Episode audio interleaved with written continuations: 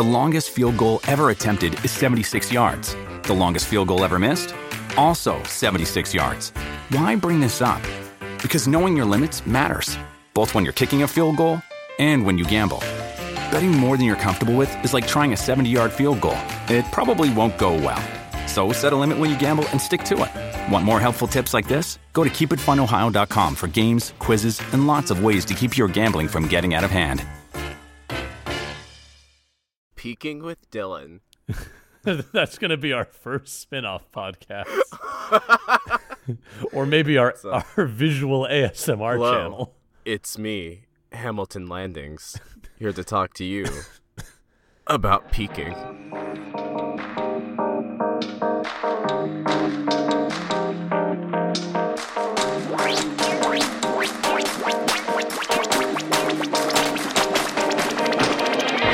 Hello everybody and welcome to Backstage Gaming, a dramatic takes on your favorite games. I'm Chris. This is Dylan. and we're here to talk to you about games and theater and storytelling and art and life.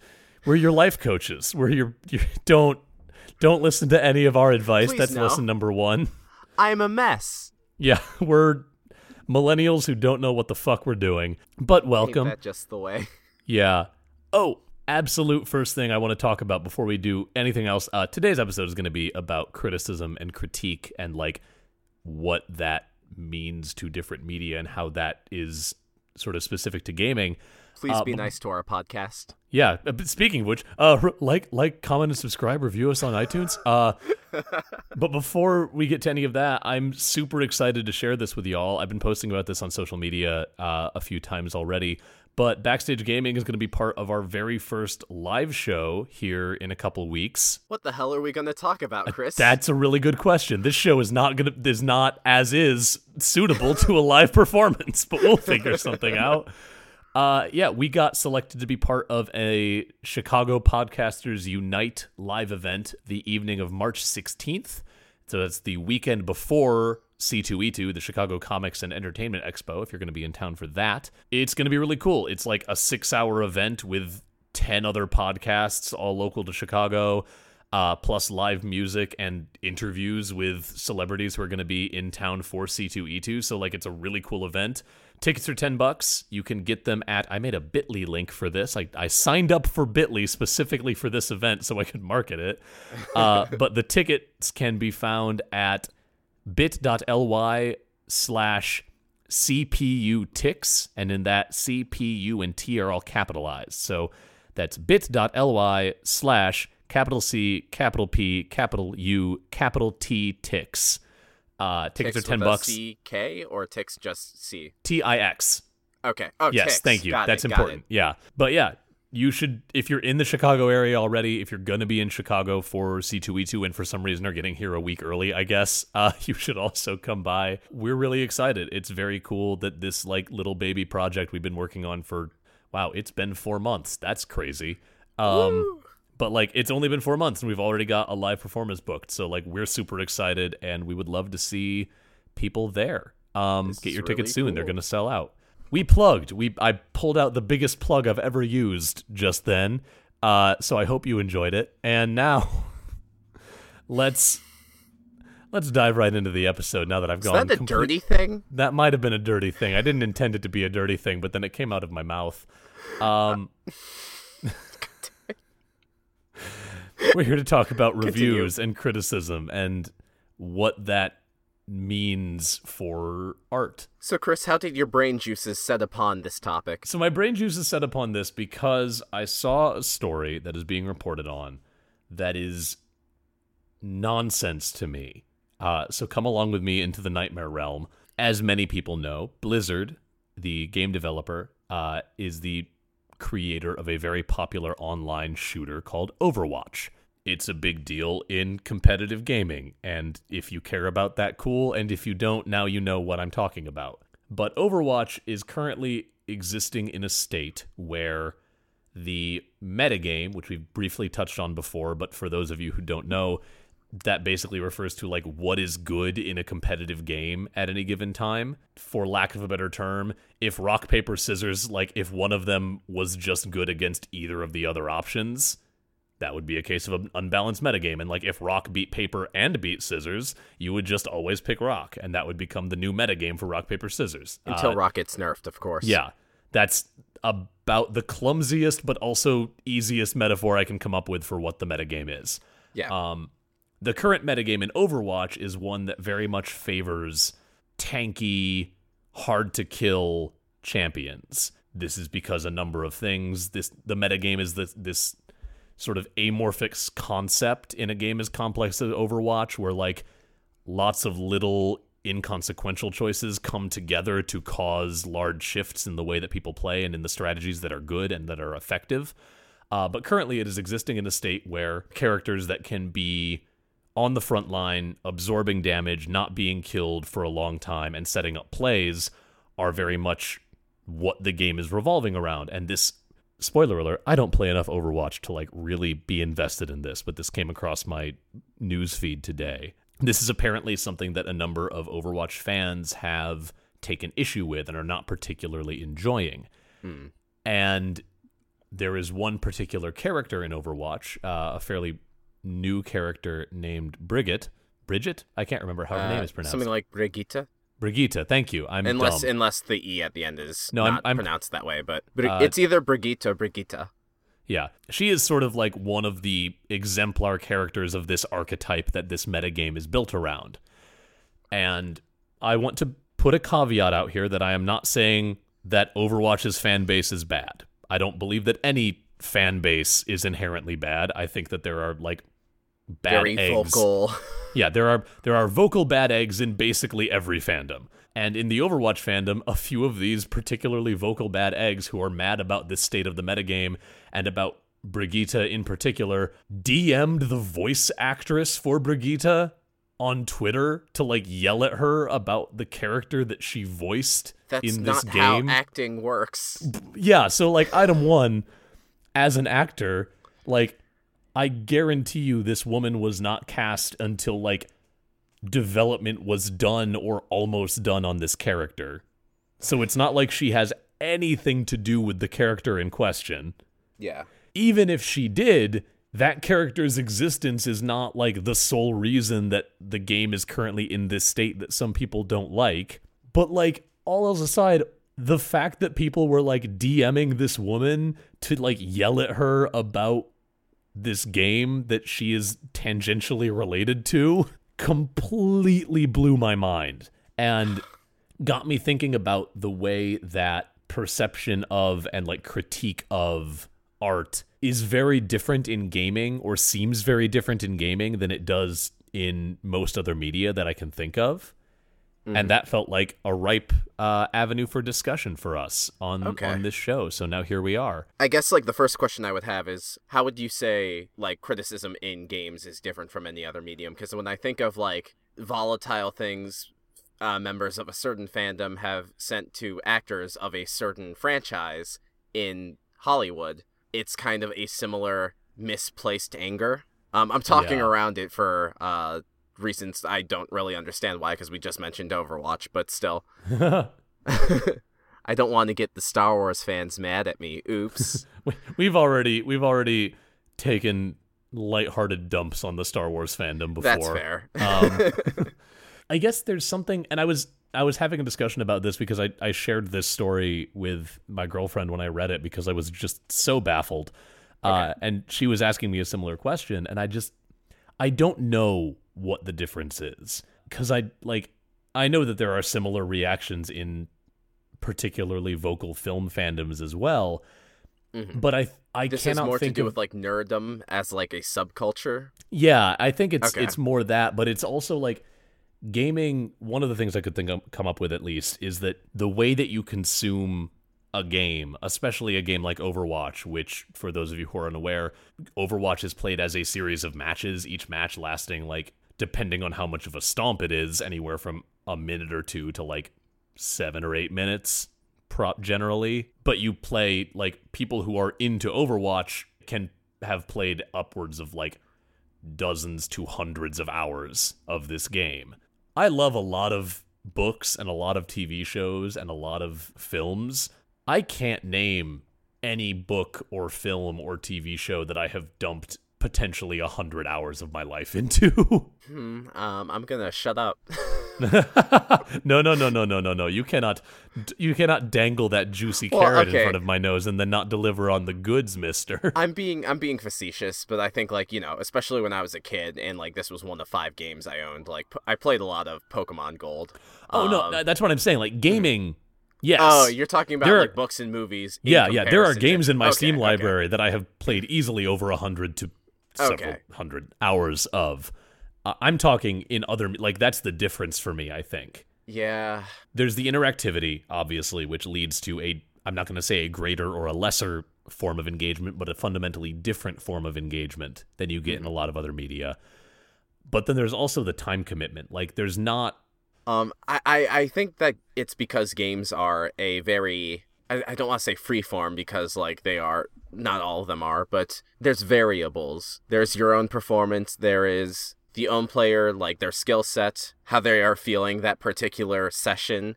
yeah. Um, there's, you know, if there's RNG in the game's mechanics, that is another factor. You won't have the same experience playing a game any two times. And while that's also might be true for uh, movies, like you might notice some details you hadn't picked up on before. As you kind of watch a movie, it becomes. I feel like there's something more ritualistic about rewatching a film or TV Yeah. show. yeah. Uh, like watching Rocky Horror and being like, I know all the calls. Yep. or like hell introducing like watching your favorite comedy movie again with a friend who hasn't seen it before because you want to watch it with them and see their reactions. Yeah. This is what got my my thoughts going. I don't want to do a whole episode on like why it's bad to harass actors on Facebook or on Twitter because I Well, don't do that, but I hope that that is not a thing that I need to lay out the whys if for you're if like you're listening to two actors talk about video games, I should hope that you are not, you know, antagonistic to actors in your personal life. Yeah, I think that, and this is a thing that you see a lot in gaming culture, but is true of sort of like capital N nerd culture in general. There is a lot of entitlement that Yeah. comes with that community.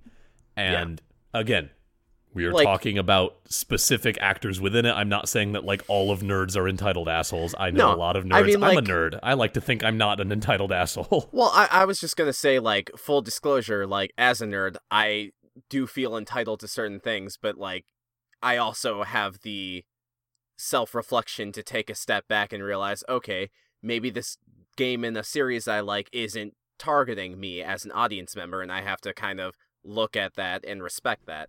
Yeah. I, I don't think entitlement in and of itself is necessarily a bad thing, but like you also need to understand that like just because you expect something of a product doesn't mean that that product, you know, is dictated by law to cater to you. Exactly. Like that sense of entitlement is born out of the time commitment and the love of the thing, whatever that thing is for you, whether it's a game series or a film series or whatever. It becomes a problem when you start to view it as I like this thing and therefore it must fulfill my needs. And you see that a lot like that's sort of the issue that's happening in this Overwatch clusterfuck with people yelling at this poor voice actress. but you also see it with like you also saw it recently uh, on Rotten Tomatoes. This is not gaming, oh but it's yeah, yeah. uh, film criticism. People were like Uh, review Marvel. bombing Captain Marvel before it even came out, giving it just like terrible reviews on Rotten Tomatoes to try and drive its audience score down before it came out. Because how dare someone make a superhero movie about a woman? I guess. People might deny that, but like, let's be honest. Yeah, the movie is not out yet. Movie's not out yet. Why could you What possibly be writing a negative you- review about Yeah. it? I want to flip the topic on its head a little bit. I wish that there was a better term than criticism, I Mm-hmm. guess.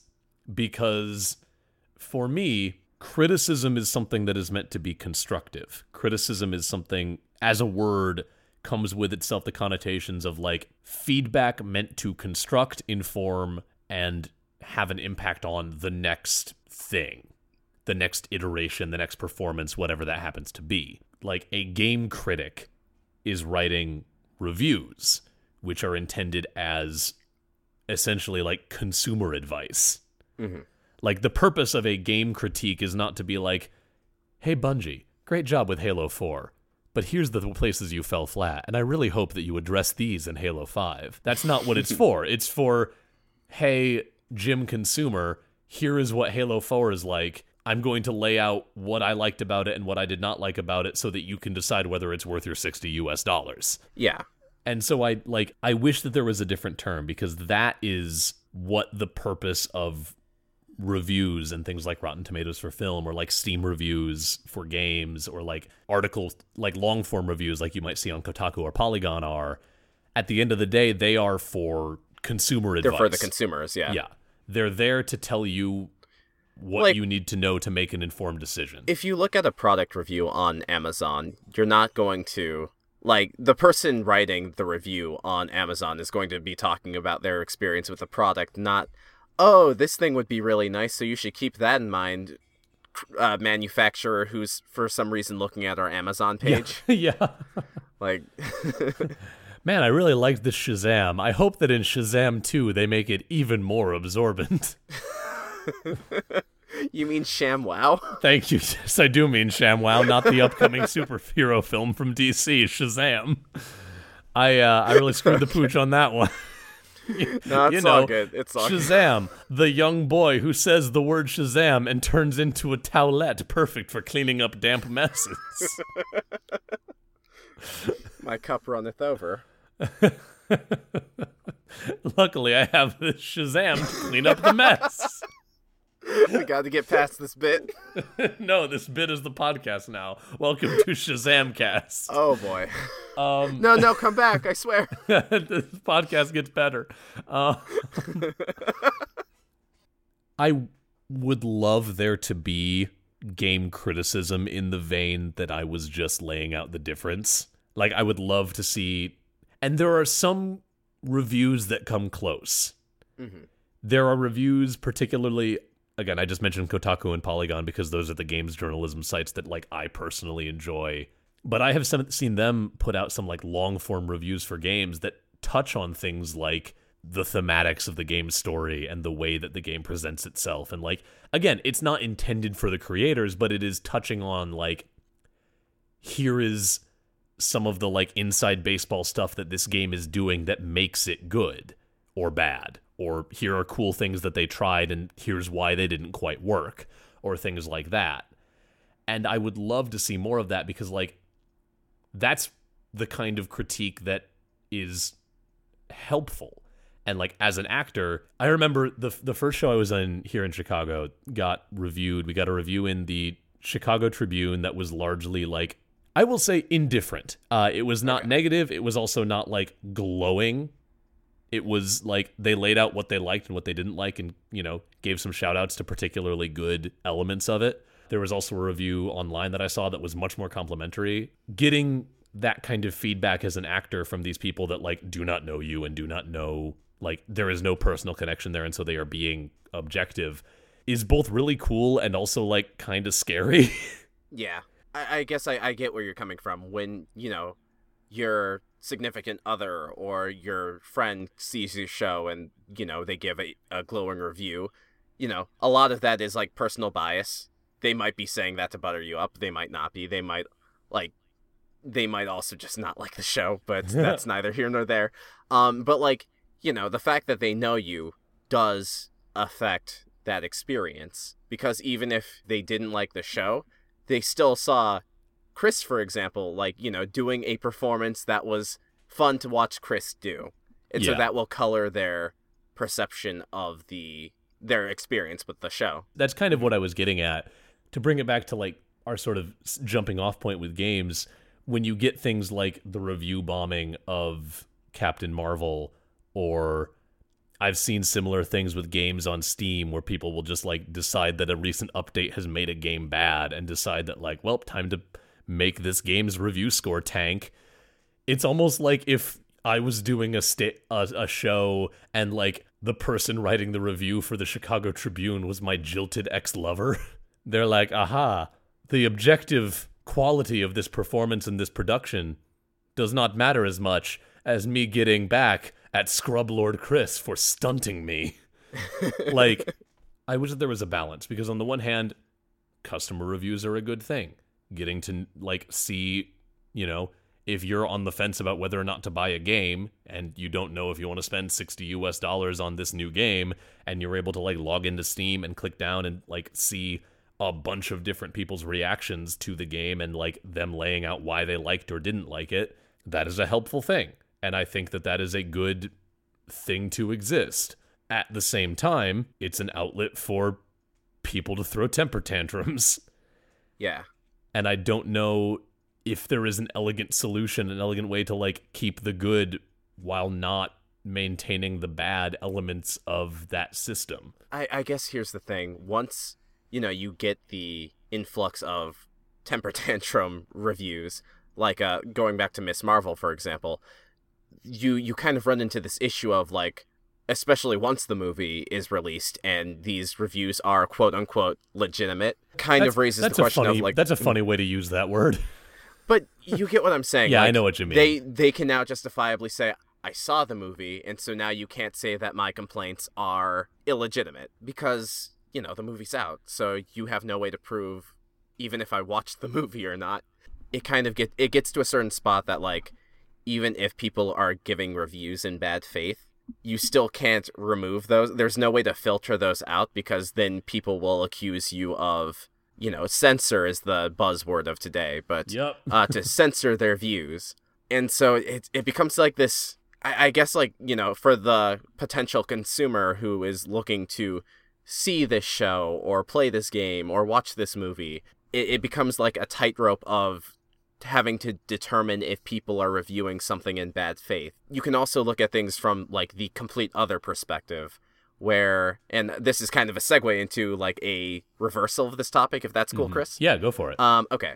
So you can you can kind of look at things the other way around where like, you know, a fandom can be super like very into a game and just love it. And, you know, a game reviewer or uh games game reviewers in general look at this game and say, I don't get it. Uh, one of the most infamous examples in not recent memory, but in my memory is uh, there's a review for this game called God Hand for the PS2 God, God hand's so cool. very janky, very eyebrow raising, but like what its its target audience is for people who love action games and people who love um kind of tinkering with combos and stuff like that, like very combat oriented. Uh the person who played it, there are so many I guess modern ways to do an action game that like it felt antiquated to him because he didn't really understand what the game's what the game was going for hmm and so he gave it a really bad review. He gave it like a 3 out of 10. Now it is remembered by many as one of the best action games on the PS2. So th- this is an example of a game that isn't reviewed in bad faith, but like the person reviewing it just didn't get it.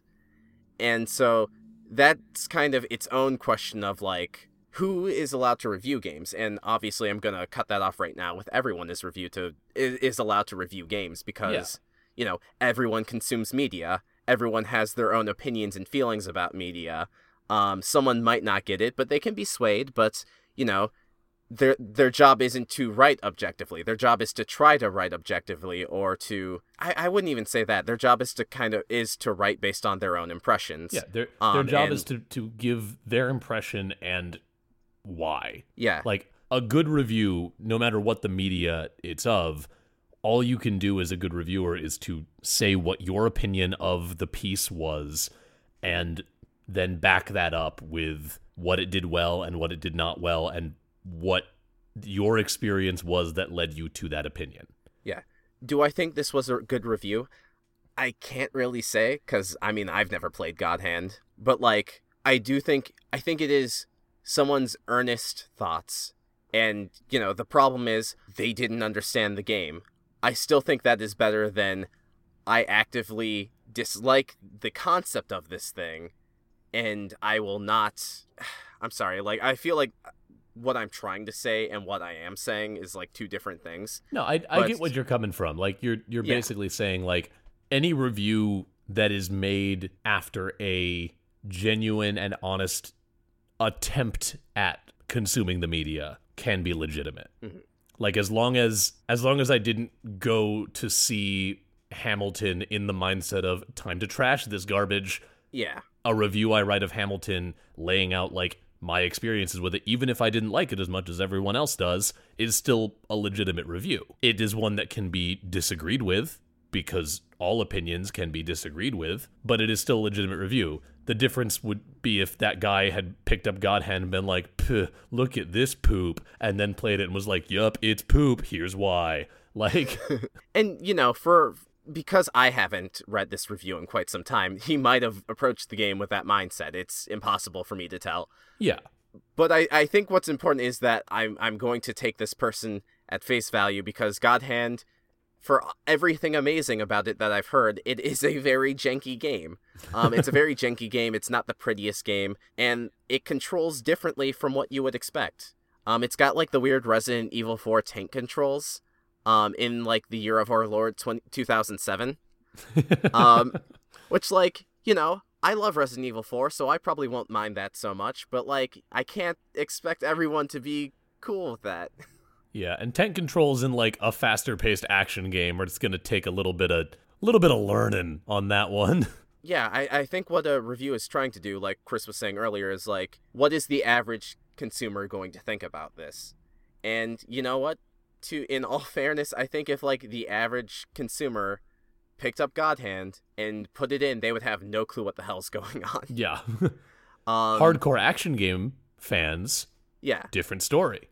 Yeah, I, I, I guess like that is part of a bigger question of like not who should write reviews, but more so like how to kind of bring people to an understanding on what different tastes are. Yeah, and again, I think that for me is where I I want more of a di- more of a divide between reviews and critique. A Mm. review that that article as a review of God Hand is probably perfectly reasonable in that like you said, it's speaking to like hey you on the street who maybe has never played an action game before, this game probably not the one to start with. If there had been a companion piece written by someone who was really into action games breaking down like here's what this game does in this format, here's what it does differently, here's how it is unique and like doing more of a deep dive for people who are invested that would have been a really cool like companion piece and that's the kind of like games journalism that i would love to see more of is looking at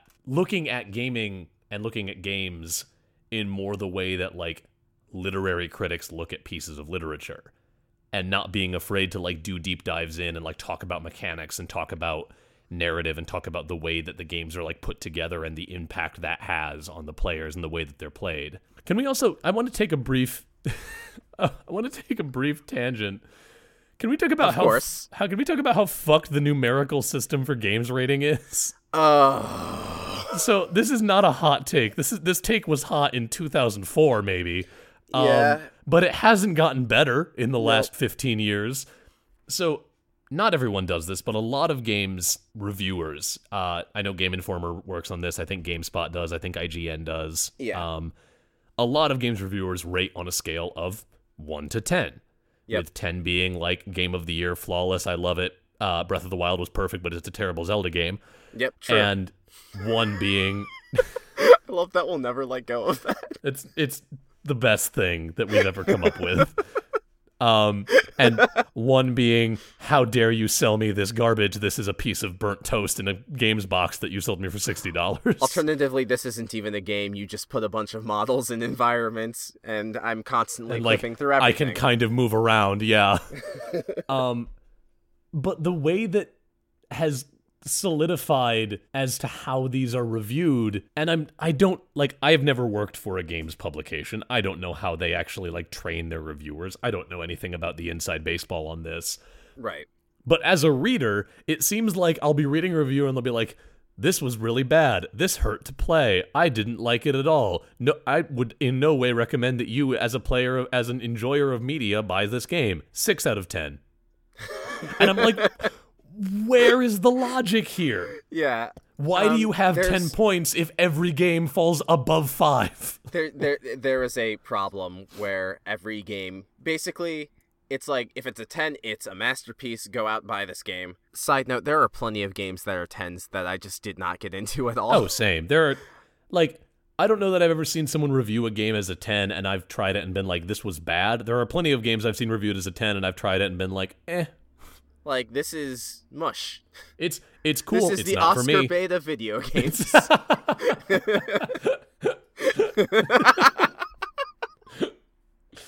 oh. Oh, very good. Thank you. Like ten might also be like a perfect game, but Yeah, like, like- you know, it, it varies from. I so there was actually an article uh very recently about like kind of looking at the track record of Bioshock Infinite's reception, and I'm not going to make an opinion here. Uh, because I haven't played Bioshock Infinite, but like, you know, at first it was like 10, 10, 10, masterpiece, everyone play it. And then, like, in the years that followed as hype died down, people really started to pick apart holes and, like, kind of give, like, more and more, like, eh. yeah. My personal Uh, take, that- and I'll keep like this very brief Mm. Bioshock Infinite is a very cool game. Bioshock Infinite should not be a Bioshock game. Mm. It should be like it's a very cool game. I would have a lot fewer issues with it if it was its own IP and wasn't trying to like shoehorn itself into the Bioshock universe. But right, I don't want to go enough. on a deep tangent there because we haven't explained any of what we're fucking talking about. uh, but yeah, no. So then you got nines, which are generally regarded as pretty good games. You should totally check them out. yeah, Like, a nine. A nine is like this is very good. It's not the best thing I've played this week. Yeah. Is generally how that sends tends to like. There is me. absolutely nothing wrong with this game. You would probably like it, but it's not for everyone. 8 is more like uh, you know, pretty good game, but definitely not for everyone. Like it's got some flaws here and there and you may or may though they may or may not be deal breakers for you. 7 are decent but largely forgettable experiences apparently, but some of my favorite games are 8s and 7s. I mean, here's the thing: seven is either has some good ideas but falls flat and is kind of forgettable, or Mhm. Very cool ideas has has too many like issues to like be better than mediocre. But like sevens are honestly where a lot of my favorite games come in. Like that seven, it's either gonna be like just mediocre or like super cool if you're into the niche that it's trying to fill and can get past a little bit of jank. Yeah, and then six is basically, and you know, in my own personal reviewing, like if I had to give any game I played a six, it would be like you know everything is functional, just nothing is fun. Yeah. Like And it is then- a game that works, but nothing is fun. But I think like six has come to mean this game is awful. It's terrible. It's the worst thing ever. And then Yeah, and- everything below that is just like I am angry and angrier and angrier. Yeah, the way that the way that game reviews are written, I don't know why there are numbers below 5. yeah, Game reviews tend to take the like 1 to 10 and treat it like school grades, where a 70 is a C. and I like there's something so wrong with that because it's so misleading. Like if I look at something and it's a scale of like 1 to 10, I would assume 5 would be like this is fine. Maybe you'll like it if you're into it. You probably won't if you're not. you have a 50-50 chance of liking yeah, this game. But the way that reviews are written, five is like, this game killed my child in the night. I miss you, Timothy. like i'm trying to think of like the last I, I don't play a lot of games that get sixes obviously but like Let's uh let's have a game. Let's play let's play Okay. a bit on are this. we are we going on ign or I I, uh, I opened any- up game I opened up GameSpot, uh, Okay, which is not the peak of games journalism, but they're not bad. I spent a lot of Right, time right. on GameSpot when I was a kid. I'm going to read you. I'm going to read you the first paragraph of the I, of the GameSpot review for Anthem, Dylan, and you are going to tell me what you think its numerical score out of 10 is. okay Launching upward off a jungle floor and bursting through a thick canopy of trees, bobbing and weaving your way under a waterfall as you take in the lush landscape below you is one of the highlights of Anthem. Flight, in these moments, is freeing, serene, and exhilarating all at once. But you will eventually have to come back down to Earth. When you don't have a means to cool in the air, you have to interrupt your flight to cool off on the ground, or else your suit will overheat and send you careening downwards much more violently. This is what Anthem is like as a whole a game where promising moments are bookended by frustration, where good ideas are undone before they can be fully realized. What do you think the numerical score that IG that GameStop GameSpot gave Anthem is? my score or okay so Based on that score. based on that intro paragraph. honestly to me that sounds like a six but they probably Ding ding gave it a ding, you got a 6. Dylan nailed it. Dylan's good at this. cool But like to me that review like if I were to read that and I was assuming like if we were going on like a 5 star system, Mhm. that to me would sound like a 2 or 3 star review. Mhm. Which out of 10 I would put at like Four. three, four, Yeah. maybe five. Uh, let me find another one really quick because I'm Oh, actually I. I I enjoy this as a game. If you want to pick, if you want to pull one out, if you want to find something Yeah. as well, let me find it. Let me find a stinker. All right, here is the uh, the first paragraph of the GameSpot review for Darksiders 3, a recent sort of character actiony game that came out that, as you might be able to tell, is the third game in the Darksiders series. All right, so Dylan, I'm going to read you the Okay. first paragraph one more time. All right. Darksiders 3 has an identity crisis. On the one hand, the stylish, effect-laden combos at your disposal point to a game with a com- with combat encounters reminiscent of Devil May Cry's kinetic action. Yet, your fragility and the tough challenge enemies present actively discourage you from approaching combat on the front foot, instead favoring a more methodical approach with an emphasis on tact and evasion. The Darksiders series has always worn its inspirations on its sleeve, but at least there was a sense of focus and consistent design omnipresent in all of its moving parts. Those first two games may have been derivative, but they took concepts and built on them in fun and engaging ways that elevated their strong points. Darksiders 3 is the antithesis of this approach, feeling muddled and unfocused with an uneven design that trickles down and negatively affects each of its disparate systems. Based on that paragraph, what do you think the game review sounds- score? That sounds like another six to me. Nope, that one's a 4. Oh wow. Okay. And therein you see the problem. That to me also that that paragraph felt very similar to the one they wrote for Anthem. Yeah. It was the same thing. They were like, here are some cool ideas. Here's why they don't work. And again, like obviously I'm only reading the fir- first paragraph. Maybe the Do they l- list like the positives and negatives at the end? Because uh, Uh, some reviews do that. Uh, not on IG. Oh, yep, they do. Uh, the good one-on-one combat encounters in open areas offer engaging challenges. Inventive character designs stand out. The bad battles are fought against a frustrating camera and lock-on system just as much as any enemies. The generic and drab environments aren't enticing to explore. Progression is simplistic and devolves combat into pr- repetition. Platforming and puzzles are dull and few and far between, and numeric num- numerous technical issues. That is much clearer and sounds more like a four. The written paragraph, not so much. All right, can I read you one? Okay. Yeah. This is uh, this is no longer from GameSpot. This is now from I- or this is now from IGN. Uh, it is a review for a game called Underworld Ascendant, which I know literally nothing about. I have never heard of this game. this uh, it this review came out on November 29th of 2018. okay. This is the first time I have heard of this game, and I'm going to read you actually three paragraphs here because they're short and they need to be read in concert. okay. I'd find I'm gonna I'm gonna do this in the style of like it it it lends itself to like noir narration the way that it's written. Okay. I'd finally done it. After several hours of navigating bugs and glitches, surviving enemies whose AI seemed to ping pong between omniscient and ludicrously stupid, and maze like level design, I had reached the end of an area of Underworld Ascendant that had given me considerable trouble.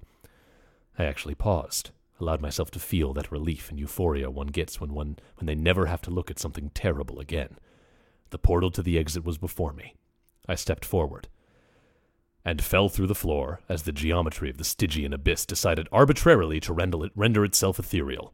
The ascendant, Underworld's protagonist, plummeted into some sort of netherscape that forced a reset to escape, and, thanks to Underworld Ascendant's ludicrous save system, all progress in the level in question was lost. An entire night spent meticulously poking around, exploring, fighting, and sneaking was rendered moot by something beyond my control. Now repeat that ex- that countless times, and this about summarizes the Underworld Ascendant experience. Oh boy. Um, what out of 10 do you think IGN gave Underworld Ascendant based on that? Okay, let me let me try to remember all the the bits. So, very meticulous gameplay, painstaking steps were taken and something happened and all the progress got removed. Yeah. Uh, to aid you, I'm actually gonna. They IGN does a thing at the end of their reviews where they're like, "The verdict." Let me give you the verdict paragraph Okay, for awesome. Thank you. Underworld Ascendant. Underworld Ascendant is just broken. what little role playing game fun there might have been is taken off the table by technical failings, a save system that feels like cruel and unusual punishment, and a bland story that takes place in similarly repetitive environments. Not one of the core systems for interacting with the world, be it combat, magic, or stealth, impresses on its own, and that's when they even work right. Our beleaguered ascendant is thus sent over and over again into buggy dungeons to complete fetch quests and assassination missions to the best of their unimpressive abilities. Oh man. Underworld Descendant is a swing and a miss so powerful that it knocks itself off balance and the seeds of interesting ideas fail to be realized at nearly every juncture. What out of 10 do you think that game received by from IGN? that sounds like a two or three. It was a 3. Okay. I don't know why ones and twos exist if that review renders a 3. you see my problem with this fucking rating system. yeah, yeah. Um, You said you okay, had so I have one, but I'm not gonna. I'm go- I'm not gonna say the title of it because I feel like that might sway your guess. okay, hit me. So I'm gonna talk around some details. Yeah, that's fine. Uh, just to keep you guessing. yeah, that's fair. Um, all right. Blank is a game about consequence where you have only the illusion of choice. Yes, there are some decisions to be made, and those decisions will shape your character and the world around you. But some of the most disastrous choices were made before the game even begins. Or, sorry, they were made for you before the game even begins, leaving you to deal with the fallout. And because it's a prequel to Blank, you also probably know how the story ends. All that's left is discovering what happens in between and making the most of it. To that end, you have to fight against the repetitive nature of missions, frequent moral dilemmas, and the inconvenience of doing what's right. For the most part, the frustration that tension can cause is also what makes the story impactful, and when it comes all and when it all comes together, your effort is not wasted. Following that Right. up with See if this was like blah blah blah. if this was like a a sane rating system, like that Mm-hmm. to me sounds like a 3 out of 5 stars. Yeah. Um, Given so the backwards world we're living in, I'm going to guess that gets like a 6 or a 7. uh, well, I'm gonna I'm gonna read the last sentence Yep, as well. fair. Some frustrating systems and a predictable mission structure end up serving that story well, though it does take patience to get through them and understand why. Blank is an excellent pre- prequel, but it's also an emotional, yeah, blah blah blah blah blah. Um, okay, so Okay, see an- that sounds better. exactly, exactly. Um, See, that would make me think 7 or 8. No, Okay. probably 7. I'm going to I'm to solidify on 7. Okay. Well, here's the deal. The game is Red Dead Redemption 2. and the score is a 9. You're lying to me. nope. It's How did- Oscar bait, dude. What the fuck? Like this was fucking multiple game of the war- game of the year award winner. Yeah, and I've heard like the cr- the complaints I have heard from people who have played Red Dead Redemption 2, which I will admit I have not, have all been like fairly surface level and fairly like it's a great game. Here are some things that don't work quite so well, but they weren't enough to like be deal breakers. That's not what that review sounded like. That's kind of what the review is saying, but like at the same time just looking at the opening paragraph and the closing paragraph, it's kind of like there are things about this game that are like flawed in design, but like it does enough right that it's worth a 9. Um, That's and like so I'm weird. not I'm not saying this to trash Red Dead Redemption 2, but I, I do think it's it kind of opens an interesting light to this is a game by a high like by a high profile developer. It's a game by Rockstar. Rockstar is like they redefined very- video games for the last like decade. they very rarely struck out on anything they've done for like Yeah. yeah, like a decade and a half at this point. and like yeah, Red Dead For Redemption reason. 2, from what I understand, is a good game. Um, I haven't played it. I've been meaning to, but I don't think I'll play it anytime soon. And like, I'm not saying I'm not. I, I didn't pick this review to trash on the game or the reviewer, but I, I do think it's this interesting thing where there is this pressure to give this game a good rating, where like you kind of say your issues, but then you quickly brush them under the rug because you don't, don't- want the fallout that like will come from giving this game everyone's excited for from a studio with a huge pedigree, game of the year material, uh, as many would say. Yeah. You don't want to you don't want to give that game a, a bad score. Like you know, this sounded like an eight point five to me, and like maybe that comes with the bias of knowing that it's Red Dead Redemption and knowing that like Rockstar makes good games and Yeah. the writing for Red Dead Redemption is usually pretty solid. And from what I see in this review, like the story is good. The story is pretty good. But, you know, when you when you look at like the review in isolation like without the name Red Dead attached to it, if I was reading the review as is, like you would just kind of be like, "All right, this sounds like a solid game, maybe not perfect, but like pretty good." Um, and like you know, looking at the bottom, there is a lot of good to this game. Uh, says the uh, the sum up at the end. The good. The story has incredible weight as a prequel, with the anticipation that comes from knowing how it all ends. Side note: I've seen just as many reviewers trash other games for knowing how it all ends. Yeah. Um, but whatever. That's fine. Uh, new characters are among the best and help make the story enjoyable on its own. A varied and reactive world filled with chance encounters and surprises to discover compels you to explore. Well written missions and side activities both draw you into both the game's systems and its narrative. Mission structure and morality mechanics create tension that increases the story's impact. So all those are good things that the reviewer listen uh, Mhm. listed. And you know, I because I haven't read the whole review or have played Red Dead Redemption 2, I am inclined to agree with them. That all sounds perfect on paper. Yeah. uh, and that sounds only- like my experiences in like Red Dead Redemption 1. Yeah. Uh, the only bad point, because there's only one, it's elements of semi realism take you out of the experience rather than draw you into it. So, you know, looking at it like that, that's fine. See, but those Uh, bullet points don't seem to have any correlation to what you read me from the introduction and conclusion. Yeah. And That's you know, wild. Wow. I'm trying to I'm like I'm I'm not trying to trash this reviewer. no, of course like, not. Like I have no idea who this Again- person is. Exactly. But yeah, no, it's it's a very solid review, but like I also just kind of I guess like my eyebrow was kind of raised when I was looking at this cuz like looking at the opening and ending paragraph that are, you know, the most important part of Yeah. reviews. You know, it just it wasn't really sold to me as a 9 out of 10. Nope, not even a little bit. I was figuring solidly middle of the road.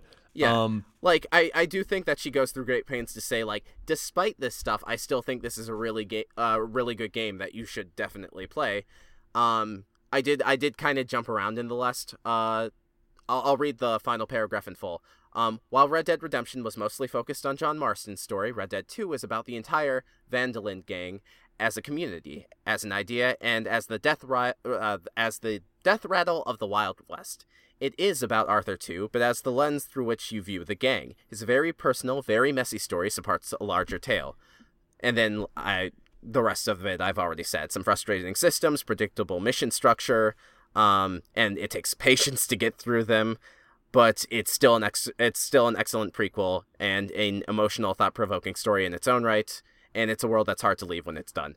So from what I'm hearing, like it, it's kind of like the biggest thing this game does well is the story and the writing. And you can argue whether or not that should be like the highest, like most critical point of praise that a game gets. But yeah, no, I, I, I guess like I, I just found that interesting. yeah. That's really wild. Um well I enjoyed that bit. We should do more things like that in the future. yeah, Um, spice it up a bit. Yeah. And I think that that is as good a place as any to end. Before we do, I do want to throw out one quick just thing out there. For those of you who write reviews, whether you're doing it for a game that you like or a game that you don't, remember that there are people on the other side that you are writing about, whether it is a game or a film or a book or whatever. Like, there are human beings who put a lot of time and effort and love into whatever piece of media that you're consuming. As spe- Sometimes a speaking, hundred hours a week. yeah, don't don't Don't do that. don't do that to your people. Don't be that kind of monster. But speaking as someone who like has gotten to read both positive and negative reviews of things that he has been a part of, like I don't care if you didn't like a thing that I'm in. I kind of care if you're just a jerk. so like I'm not going to tell you to like write nice reviews about things you don't like, but just remember that you're talking about things that people make and to take a little bit of kindness in your heart with that in mind. I don't want to say that people should always take precedent above the product, but like be understanding. Yeah, be understanding and Don't attack people if, if you didn't really like yeah, if you're really angry about the current state of Overwatch, don't harass a voice actress who has nothing to do with it. Mm-hmm. If if we can make if we have a if we have a moral for this episode, it's don't harass actors. Uh, and with that, it's probably time to sign off. Thank you so much for listening to another episode of Backstage Gaming. We've really enjoyed having you here. Uh, as always, please feel free to check us out at our website. We are at bsgpod.com. There you can find our episodes, you can find bios, you can find links to contact us, uh, and you should listen to our show whether you get it there or whether you get it on iTunes, Spotify, Stitcher, or the Google Play Store. Dylan, hit us with those social media links. So you can find us on Facebook, Twitter. Uh, our handle is at bsg underscore cast. We're on YouTube. Um, and if you like what we are doing, you can talk about us with the hashtag BSGPod. As for the art that we use for our header image, um, that is provided to us by our friend Brendan French. You can find him on Squarespace at brennenfrench.squarespace.com. That is B R E N N E N hyphen French.squarespace.com. You can also check out Brennen's Instagram at Brennen French Arts. So again, that is B R E N N E N French Arts, like it's all one word, F R E N C H A R T S. You should also go check out our good friend BioQuery. He is on Spotify and on SoundCloud and on Bandcamp, and he makes very cool songs, including our theme song, Dot Sound Radio Volume 1, Instrumentality. Uh, he recently put an EP called Posthuman Angst that is really good and is available on your media streaming service of choice. And there's a bunch of other stuff that he's been doing like production beats for recently that are all really cool. Uh, you should go check him out and, Okay. you know, maybe I don't know if he's charging for his album on Bandcamp, but like if he is, check that out. Uh, I know that his SoundCloud is soundcloud.com slash bioquery. That's B-I-O-Q-U-E-R-Y. He's on Bandcamp at bandcamp.com slash bioquery, B-I-O-Q-U-E-R-Y. And like I said, me- music streaming services of choice. Uh, Um, speaking of instrumentality, I'm sorry, but like Skype made you go all robot voice for a solid 30 seconds. Amazing. I love this garbage program. It is my trash son. Um, Uh, like I said at the beginning of the episode, please, please, please, if you're in the Chicago area or will be the weekend of March 16th, head over to bit.ly slash CPUTix. That's bits.ly slash capital C, capital P, capital U, capital T, I X. Uh, and get tickets for the Chicago Podcasters Unite live event at Beat Kitchen. It'll be super fun. We hope to see you there.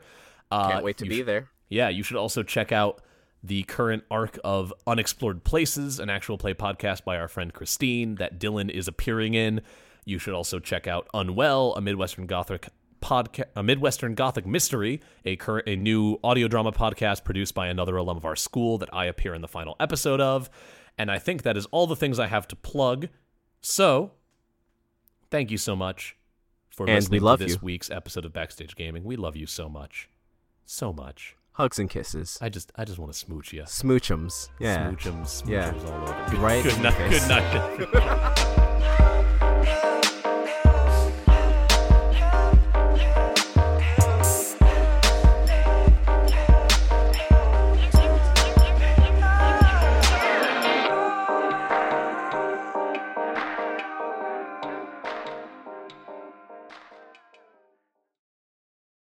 Say goodbye to your credit card rewards. Greedy corporate mega stores, led by Walmart and Target, are pushing for a law in Congress to take away your hard earned cash back and travel points to line their pockets. The Durbin Marshall credit card bill would enact harmful credit card routing mandates that would end credit card rewards as we know it. If you love your credit card rewards, tell your lawmakers hands off my rewards. Tell them to oppose the Durbin Marshall credit card bill.